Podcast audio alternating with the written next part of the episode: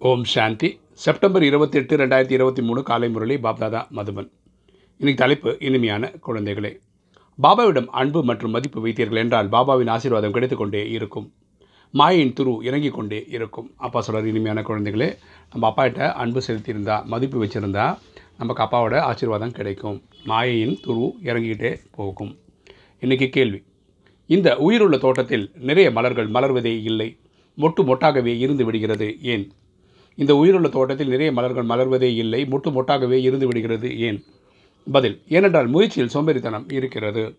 அவங்களுக்கு முயற்சி வந்து ஹண்ட்ரட் பர்சன்ட் இல்லை. நினைவு செய்யும் நேரத்தில் தூங்கி கொண்டிருக்கிறார். நினைவு செய்கிறேன்னு சொல்கிற பேரில் தூங்கிட்டு இருக்காங்க. உறங்குபவர்கள் தங்களுடைய நேரத்தை அப்படியே எழுந்து விடுகிறார். தூங்குபவங்க தூக்கத்தில் அவங்க டைமை வேஸ்ட் பண்ணிடுறாங்க. யார் அமிர்த வேலையில் உறங்குகிறார்களோ அவர்கள் அனைத்து பிராப்திகளையும் இழந்து விடுகிறார். அமிர்த வேலை எழுந்து உட்கார்ந்துருக்கிறேன் என்ற பேரில் தூங்கிட்டு இருக்காங்க. இது சரியில்லை. மூடிய முட்டுகளாகவே இருந்து விடுகின்ற அவங்க வந்து அடுத்த லெவல் போகிறதில்ல யார் தேவி தேவதா தர்மத்தின் ஆல்ரவுண்ட் நடிகர்களாக இருக்கிறார்களோ அவர்கள் தான் எப்போதும் ரோஜா மலர்களாக இருக்கிறார்கள்.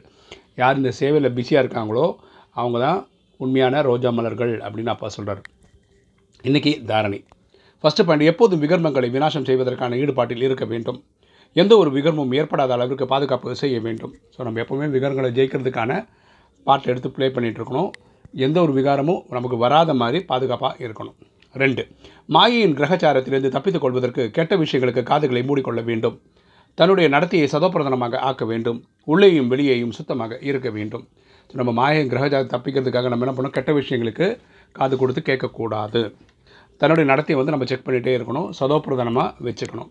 நம்ம உள்ளேயும் வெளியேயும் சுத்தமாக இருக்க வேண்டும். இன்றைக்கி வரதானம். சமநிலை மூலமாக ஆனந்தமான வாழ்வை சாட்சாத்காரம் செய்விப்பவராகி அனைவரது ஆசீர்வாதத்திற்கும் பாத்திரம் ஆகுக. சமநிலை மூலமாக ஆனந்தமான வாழ்வை சாட்சாத்காரம் செய்விப்பவராகி அனைவரது ஆசீர்வாதத்துக்கும் பாத்திரம் ஆகுக. விளக்கம் பார்க்கலாம். சமநிலை என்பது பெரிய கலை. ஒரு பேலன்ஸ் கொண்டு வரதுன்றது ஒரு பெரிய கலை தான். நினைவும் சேவையும் சமநிலையில் இருந்தால் தந்தையின் ஆசீர்வாதம் எடுத்துக்கொண்டே இருக்கும். அது சேவை செய்யணும் நினைவு பண்ணணும். நினைவு பண்ணணும் சேவை பண்ணணும். இதில் ஒரு பேலன்ஸ் இருக்கணும். ஒவ்வொரு விஷயத்தின் சமநிலையில் சுலபமாகவே நம்பர் ஒன் ஆகிவிடலாம் இப்படி இருக்கிறவங்களுக்கு எல்லா அச்சீவ்மெண்ட்டும் ஈஸியாக கிடைக்கும். சமநிலையை அநேக ஆத்மாக்களுக்கு முன்னால் ஆனந்த வாழ்வினை சாட்சாத்காரம் செய்விக்கும். யார் இதில் பேலன்ஸாக இருக்காங்களோ சேவை நினைவு நினைவு சேவை பேலன்ஸாக இருக்காங்களோ அவங்களுக்கு நல்ல வாழ்க்கைக்கான சாட்சாத்காரம் கிடைக்குது.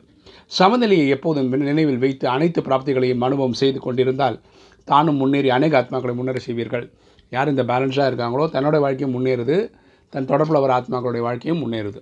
ஸ்லோகன் மகாவீர் என்பவர் கடினமான ஒவ்வொன்றையும் சுலபமாக்கி மலையை கடுகாக்கி அதனையும் இலவசம் பஞ்சாக்கி ஆக்கி விடுவார் மகாவீர் என்பவர் கடினமான ஒவ்வொன்றையும் சுலபமாக்கி மலையை கடுகாக்கி அதனையும் இலவச பஞ்சாக்கி விடுவார் யார் மகாவீர்னா எவ்வளோ பெரிய டென்ஷனான விஷயங்களை கூட சிம்பிளிஃபை பண்ணி விட்ருவார் பஞ்சு மாதிரி ஆக்கிடுவாங்க பிரச்சனைகளை மலை மாதிரி இருக்கிற பிரச்சனைகளை பஞ்சு மாதிரி ஆக்கிடுவார்.